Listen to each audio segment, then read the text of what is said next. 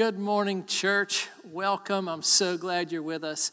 To all of our online family, I want you to know we miss you. We can't wait to see you one day. Hopefully, we're getting closer and closer to some solutions for you to be able to come. Hopefully, we pray that the virus is, is eradicated at some point and you're able to come be with us. But in the meantime, we're so honored to do church with you right here, right now, and it's awesome.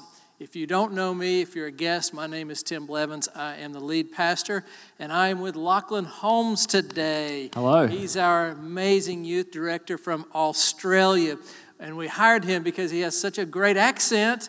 can, you say some, can you say something in your best Aussie? All right, well, this afternoon I was at the park and I saw a bunch of kangaroos and kookaburras. Whatever a kookaburra is. awesome. Hey, can you say something we know? Say like, like here's what we know. We know like bloomin' onion from oh, yeah, yeah. Outback. Yeah, yeah, head to Outback Steakhouse and get your bloomin' onions. that's awesome. Uh, that's not why we hired him, but it is great that you have a good accent. That always helps. Uh, he is a graduate from Hillsong International Leadership College.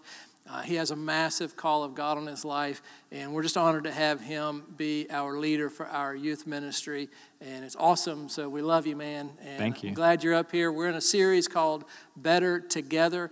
And one of the things that we're doing is co-preaching together. Together, I like it. We're going to be better together today. Amen. Awesome. Uh, so our sermon topic and our title today is vision for the next generation.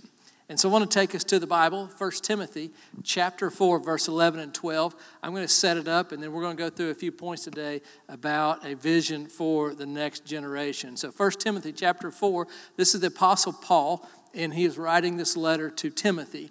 And it says, Teach these things and insist that everyone learn them. Verse 12 says, Don't let anyone think less of you because you are young. Be an example to all believers in what you say the way you live, in your love, your faith, and your purity. And so understand here's where we are in the context of this story. Timothy is a young man and he's pastoring a very large church in Ephesus. And Paul is writing this letter that we're reading called First Timothy to him to help direct the affairs of the church.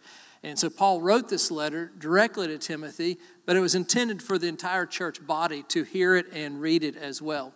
So when Paul says in verse 11 that we just read, he said, Teach these things and insist, and insist that everyone learn them, Paul was giving credibility and authority to a young man trying to lead a church with older adults in it.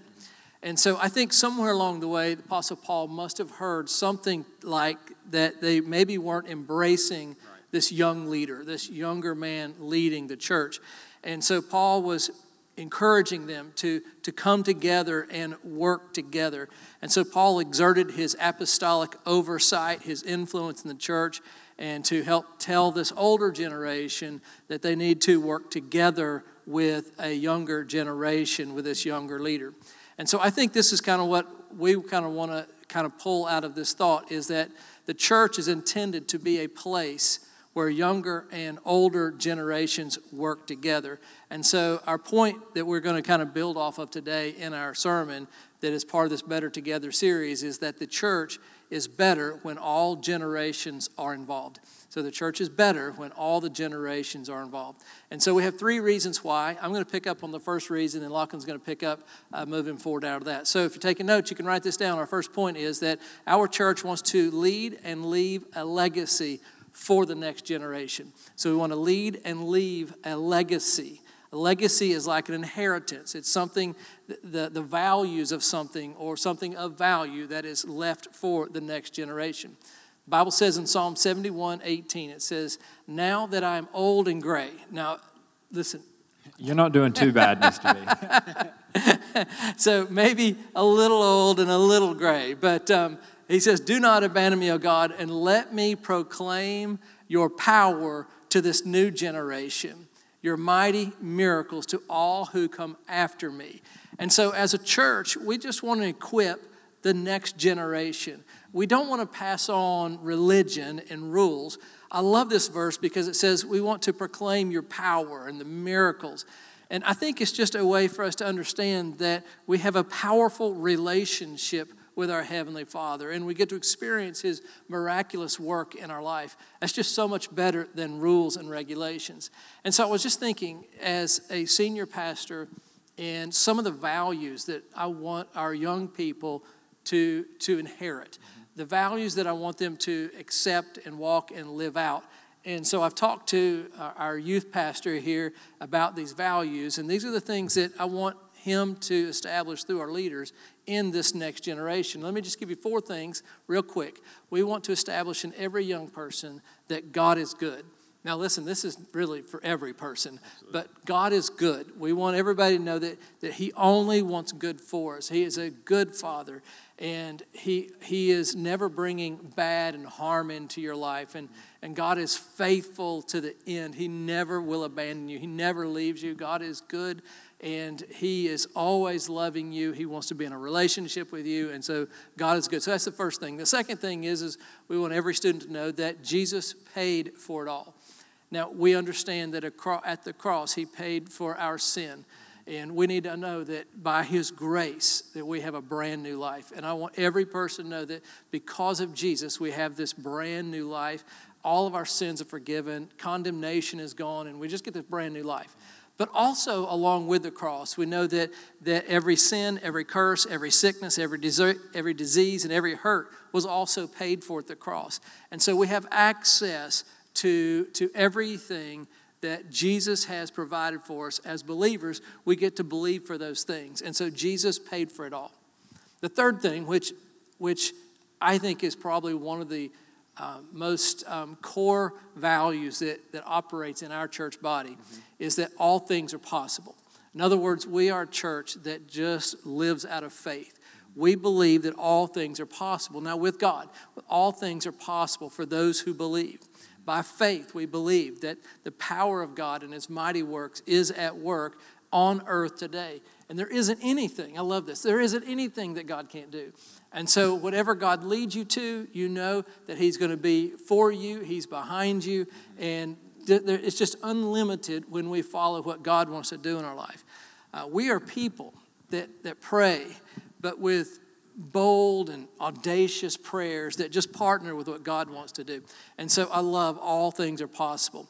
Now, the fourth thing that we want every student to walk out with is I have a significant purpose. And we want everyone to know that they have a significant purpose.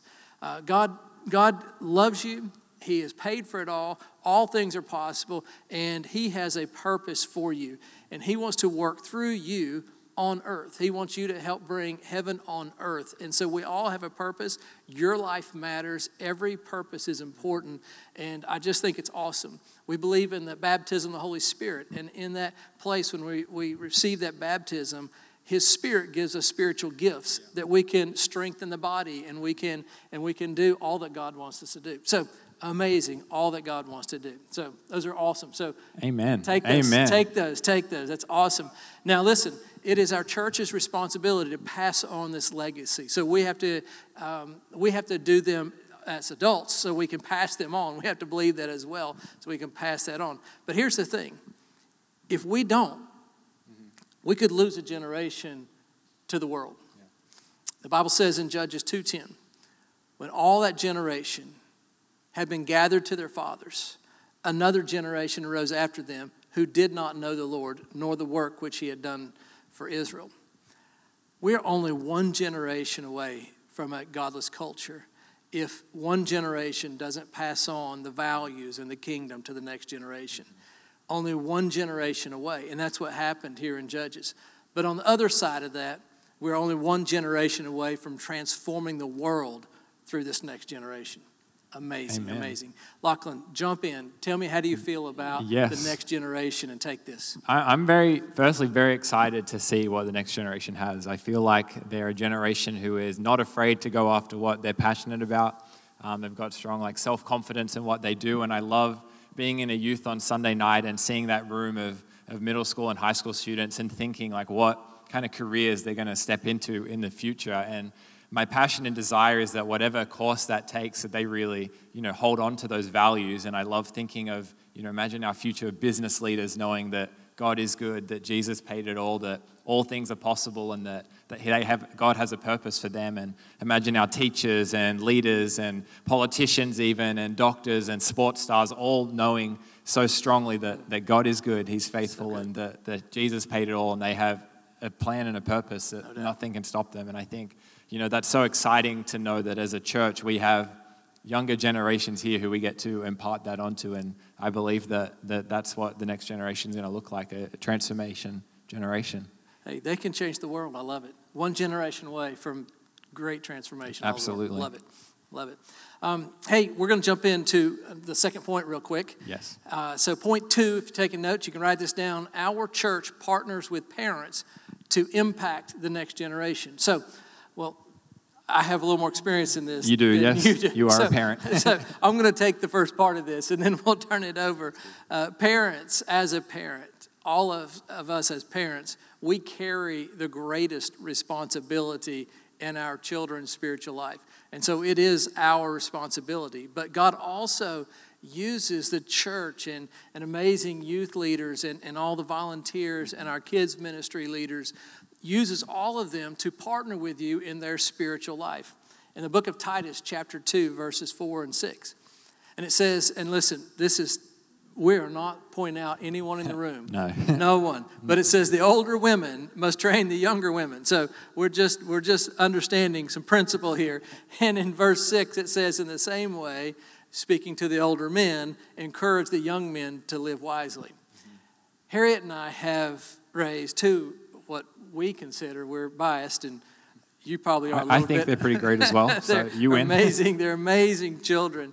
They're grown, married. They're in ministry, and uh, you know they they have just demonstrated a great heart for the Lord. And but here's the thing: we will never cease to thank God for the blessing it was for us to have them grow up in church. Mm-hmm. Like they were ingrained in church, and the church played a vital role in so many ways, especially in their spiritual development.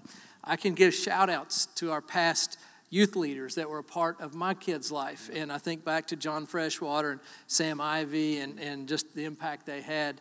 In Eli's life, he had two, two young men. They were just, probably just out of college, but Phil Vizzini and Britt Delaretto.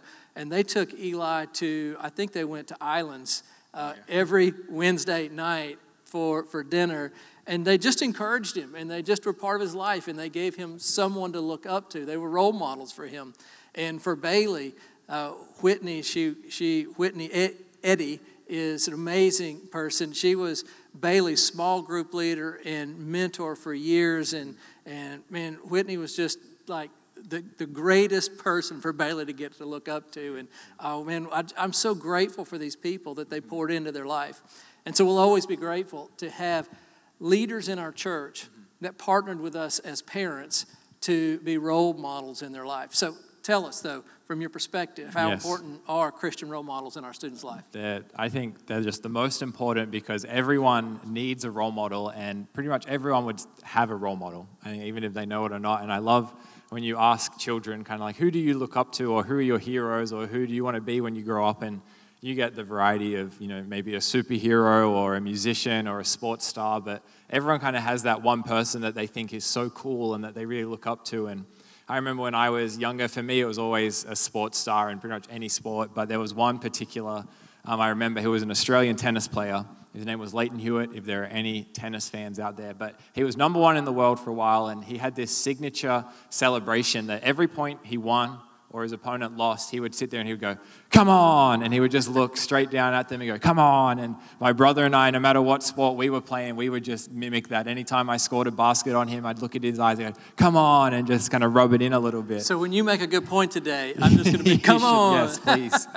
um, but we would mimic him because that was someone that we looked up to. And young people are always looking for someone to look up to and to inspire them. And in an age like today where social media is just so prevalent and rampant and is everywhere and you know there's so much coming at, at our kids there's a lot of um, a lot of these young people who are looking up to social media influencers if you will these people who have lots of followers and look like they have it all together and they start to try and make their lives look a little bit like that and what's really sad is a lot of these influencers come from broken places and they're really empty and, and missing out and I fully believe that the church does not get to take a backseat to the world. So that when the church takes an interest and we invest in the younger generations, we actually get to become role models and, and great role models, not leading from empty places, but from, from life, from that life of Jesus. And when I was in high school, my youth leader, he became my hero not because he was the coolest person in the world, not because he had all the answers, but purely because he, he took time and took an interest in me and invested in me. And he would take me out to lunch, kind of like you were saying with Eli's leaders, and he would, you know, just believe in me and, and pour into me. And I'm so thankful to know that, that we have leaders like that at this church who really do care about parents, your children here, and, and the rest of you, for those who don't have kids. Like, this is your opportunity to be role models to the next generation. And one of the most practical ways that our church does that is through our kids' life, our little life, and our youth programs. And I just want to encourage you guys as parents that when you drop your children off to Sunday morning and to Nicole, it's not just babysitting for them, it's not just daycare for an hour and a half or two hours, but it's actually a ministry. And I was asking Nicole a little bit of what their Sunday morning looks like. And, and when your children get dropped off, they go into small groups. They get to hang out with some friends and, and have leaders who, who kind of talk with them. And then they get to go into a time of worship. And isn't it so awesome to know that our kids are growing up with worship on their lips, singing that. praises? And then they get a Bible lesson that's not just picked out of a hat or, or, copied, but it's something that Nicole has prayed over and she's believed that will impact and, and sow seeds into their lives in, on that Sunday. And then to end, they go into a time of prayer with their small groups and they have a snack. But just how great that our kids get prayed over, they get sown into, they get to worship. Amazing. And I love, I don't know if you guys were here for baptisms last week, and if you weren't, you missed out. But we had seven kids so from our children's ministry get baptized. And I love that that's a partnership through you as parents ministering to home and investing in them being at church, as well as the Kids Life team teaching about baptism to lead to a moment where they publicly declare their faith, even at such a young age. And it was such an incredible moment. Sunday Morning Kids Life is not just a program, it's life change. And the same thing for youth. I was going to give you go a come on oh, right there with those seven, come on. kids. So go ahead. I like it. um, the same thing at youth. When your kids are dropped off at youth, it's, it's not about just a place to hang out and, and have friends. It's actually about where, a place where students can come and they can have moments with Jesus. They can learn about these four values that Tim was sharing about before, that they know that God is good, that Jesus paid it all, that they have a purpose, and that nothing is impossible for them. And I can tell you from being there week in, week out, that there have been countless life change moments of middle school and high school students surrendering to God, singing praises, hearing about his, his life and his love for them, and just how they can live that out in, in their schools. And I just want to take a quick moment to give a shout out to all our kids' life and our youth leaders because you guys are amazing. You deserve a come on because you guys crush it. I agree. And my one shameless plug to you parents is you will never lose by bringing your kids to church or to youth group because there is so much ministry and life happening in those areas. That's great. I'll tell you, I love our ministries to our next generation. And just to echo the, the, nice. the leaders that, that we have, it's so great. And thank you to Nicole and all her, her leaders. It's amazing. Uh, just a quick fact as we're thinking about mentors and we're talking about Timothy from First Timothy that we read earlier. Uh, it's interesting that Paul wrote this letter to Timothy, and Paul is credited with introducing Timothy to Christ. Mm. And so we can see that through the scriptures. We know that Paul mentored Timothy as well. Paul took Timothy on one of his missionary journeys with him, and Paul set Timothy in as the pastor at Ephesus. And so we see that mentorship. Paul mentored Timothy, played a significant role in mm-hmm. Timothy's destiny. And that's what is happening with us in our church yeah. through our leaders. We have a, an opportunity to, to mentor and to raise up and to help kids reach their destiny and students reach their destiny. So it's amazing. So love that. Love that. Well, take us to our third point. Yes, our third and final point is our church thinks more, not less, about the next generation. And in um, this passage, 1 Timothy verse 12 and 4, verse 12, it says, don't let anyone think less of you because you are young. And I feel like for me, when I was growing up in high school, I remember all I wanted to do was, was be a grown up. I wanted to get a job, I wanted to drive. Really, I just wanted to be able to make my own decisions. But I kind of felt like until I reached a certain age, I wasn't you know, a full value or a full like member of society yet. And looking back on those times, I was living in this one day when mindset. Like, you know, one day when I'm older, I'll be able to do this. One day, then I'll be able to do that. And I feel like what Paul was saying to Timothy in this passage, he said, Don't let anyone think less of you. he was saying that your age isn't a disqualification. Your age doesn't make you less valuable to the ministry, less, you know, able to spread the gospel. So he was saying, don't let anyone think less of you. And I love there's this story in Mark that I'm going to read that really captures Jesus' heart towards the younger generation. And it's found in Mark chapter 10, verse 13 to 14. And it says, One day some parents brought their children to Jesus so that he could touch and bless them. But the disciples, they scolded these parents for bothering him. And when Jesus saw that that was happening, he was angry with his disciples. And he said to them, Let the children come to me, don't stop them. And I want to encourage us that let's not be like the disciples who perhaps viewed this moment as an inconvenience to Jesus because they didn't think that the kids were maybe worth Jesus' time. Jesus had a lot to do. But we need to be thinking more of the younger generations. We need to see that they have so much value, they have purpose, and that there is no age too young to help build the kingdom of God. When I was uh, growing up in youth group, we had a youth conference every year, and basically every kind of team at youth was in charge of creating a big banner, like a big painting that would hang up around the halls, and they would do a big kind of party night where the leaders and the students from this team would would all gather. And I remember sitting there watching year after year, they would paint the banners. It would look so cool, and just thinking, oh, I hope no one ever asks me to paint because I'm going to knock something over and mess it all up. And one year I was sitting there, and one of the leaders, she was like, hey, Lachlan, you should come over and paint this spot. And I said to her, I said, no, like, you don't want me to paint, trust me, like, I, am just going to mess it up. And she just said, no, like, I really think you can do it. And it was such a simple moment, but for me, that was one of those times where I was like, wow, someone actually believed in me. Someone older that I looked up to actually took the time and believed in me. And I love that, you know, we have students from our youth ministry as young as sixth grade who every Sunday morning they're out there helping Nicole with, with the babies in Little Life, helping run tech in Kids Life. We even have some of our high schoolers who are training to, in training to run tech for the main service. Awesome. And I love that when we give them these opportunities, it's not so that they can fill a gap, but it's because we truly believe as a church that they have the ability to make an impact in that area, that they have a place there, they have value in that team. And we as the church are better when we think more of the younger generation. That's good. When we come back to our passage in Timothy, I want to jump a couple of verses down to 1 Timothy 4, verse 14, where it says, Do not neglect the spiritual gift you received through the prophecy spoken over you when the elders of the church laid their hands on you. Don't neglect the spiritual gift you have. And I love, as Tim was saying before, the context of this passage is that it was encouragement for Timothy as well as a letter for the church. And my final encouragement to us as the church here would be this firstly, to you who are students, to you who would say that you are the younger generation sitting here, maybe at home uh, watching wherever it is with your family. Don't waste your gift. So God has given you incredible talents and dreams and giftings and passions, and there is so much in store for you right now. You know, don't live in, in the one day when mentality that, you know, I'll wait till I'm older to be involved in church. I'll wait till I'm older to make a difference because God wants you to use your gifts to glorify Him today. And at Life Church, we have a place for you to help do that. We have a spot for you at our church to help build it. And I can 100% say with confidence that you are valued here. That there is, a, there is not a spot that's uh, too big for you or too out of reach for you to, re- um, for you to make an impact in. That's right. And to the church, to all the generations, um, the other generations listening, don't miss the gift that our younger generation has. These students are such a gift to the body of Christ, and sometimes it's going to get messy. And I'm going to be honest, we may break a couple of things here and there. Let me, let me just intersect for a moment. A few years ago, with a previous youth pastor, okay. I said to him that they really weren't doing youth ministry well until they broke something. And I like, and, I like that. And, and, and, he took it literal, and we broke stuff all the time. so. That's awesome. But yeah, but we, we probably will break a few things, but there is just so much gold and gifting and potential in the lives and hearts of every child and young person. And I would hate for us as a church to miss out on all of that because we didn't invest.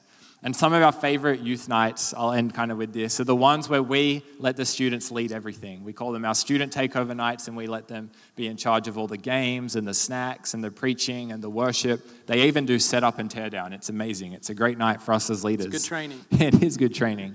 But let me tell you, one of the biggest lessons that we as leaders always learn from these nights is this that anointing doesn't wait for an age. Ah, so I've heard messages from 11 year olds, from sixth graders, eighth graders, and they've encouraged me. They've inspired me, they've challenged me. I've been led in worship by middle school students and high school students, and they truly do help usher in the presence. And we have moments in that back room. And that's because anointing doesn't wait for an age. Anointing is for all believers, no matter how young, because God can and will use anyone. And so, my vision for our youth group here, for Echo Youth specifically, is that you know, no matter how many weeks you attend, no matter how many years you're a part of it, that any student who comes, they will leave knowing so strongly that those four values that Tim mentioned at the start are a part of who they are that they leave so confident that God is good, that He is faithful. Yes. That they leave so confident that, that Jesus really has paid it all. Yes. They leave so confident that nothing is impossible, and they leave so confident that God has an incredible plan and purpose in front of them, and that no matter what life throws at them in the future, no matter what it looks like after school and through the career, whatever, that they know that there is a place for them in the house of the Lord, in the church. And right now, we all together get to sow those seeds by believing and investing in the next generation because I believe we truly are better together. That's so good. Uh, that line you you had up there, I just you got to go. We got to just say it one more time. Anointing doesn't wait for age. Like that is so powerful that God starts at a young age mm-hmm. using people for his kingdom. And one of the things from this generation that looks back at that generation, their passion inspires me. Mm-hmm. I, I love the passion of young people. I love it when we're at church on Sunday and they're worshiping, and I, I just love the passion. They, they, you know, they exude it. You know, it comes out, and so it's amazing. But anointing doesn't wait for an age. So, Lachlan, listen. When I think about our next generation, I, I think about you know you, and I think about Nicole as a leader, and I think about all the, the leaders that are volunteering with you guys. And, and it, it gives me more than hope. It gives me confidence. Like, man, like this is the next generation's really getting it. And it really excites me that our church is better together. We're yeah. better when both generations or all generations are together working together. So our church is better when all generations are involved. It's amazing.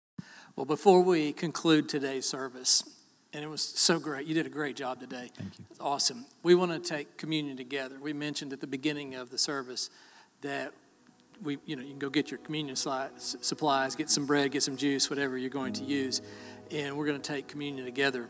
The, the, the principles around communion are, are so powerful, but one of them is that the church did it together. They took communion, so they would go to people's houses, and as they fellowship together, they took communion but communion is this moment where we stop and remember that through Jesus Christ we are saved and we're healed, we're delivered, Jesus paid for it all. It's a moment where we can, in some way, like maybe rededicate our life to Christ. One of the things that I do when I take communion is I, I, I just say, Lord, with this bread and this juice, I just recommit myself to you. I, I recommit myself to the spiritual habits as well, to because you know all of us we get a little maybe we've missed reading our Bibles and we've just gotten a little off track. And so this is like that moment I say, you know what? Grace, Jesus paid for my, my salvation. There's no condemnation. And so I just want to reboot. And so it's a great reboot moment. It's a time that sometimes if I'm feeling some heaviness or guilt, I'm just like, you know what? He paid for it all. It's just it's just a great way to just just kind of restart and just remember what Christ has done. He's given us victory over our past. He's given us victory over our mistakes, our hurts, our bad habits. And so at communion, we just we just remember what he's done. So in the Bible, in 1 Corinthians, and, and why don't you do this with me? If you'd get your bread and, um, and let's prepare. And before I read this, let me just pray for us, just as a, a moment. Father, we just thank you for Jesus. We thank you that you have paid the price for us, and we remember what you've done. Thank you that we're saved. Thank you that we're set free. Thank you, Lord, that every sin in our past and present and future is covered. And so, Lord, we thank you and remember it. We rededicate our life to you in Jesus' name. The Bible says that on the night when Jesus betrayed, he took some bread and he gave thanks to God for it. Then he broke it into pieces and he said, This is my body, which is given for you. Do this to remember me. So let's, let's take this together.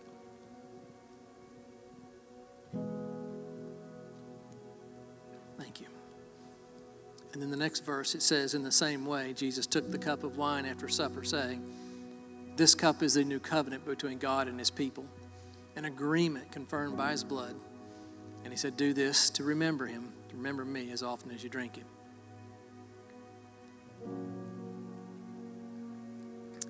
Thank you, Jesus. We do remember him. Amen. Hey, church, thanks for tuning in with us today. Lachlan, you did a great job again. Thank you.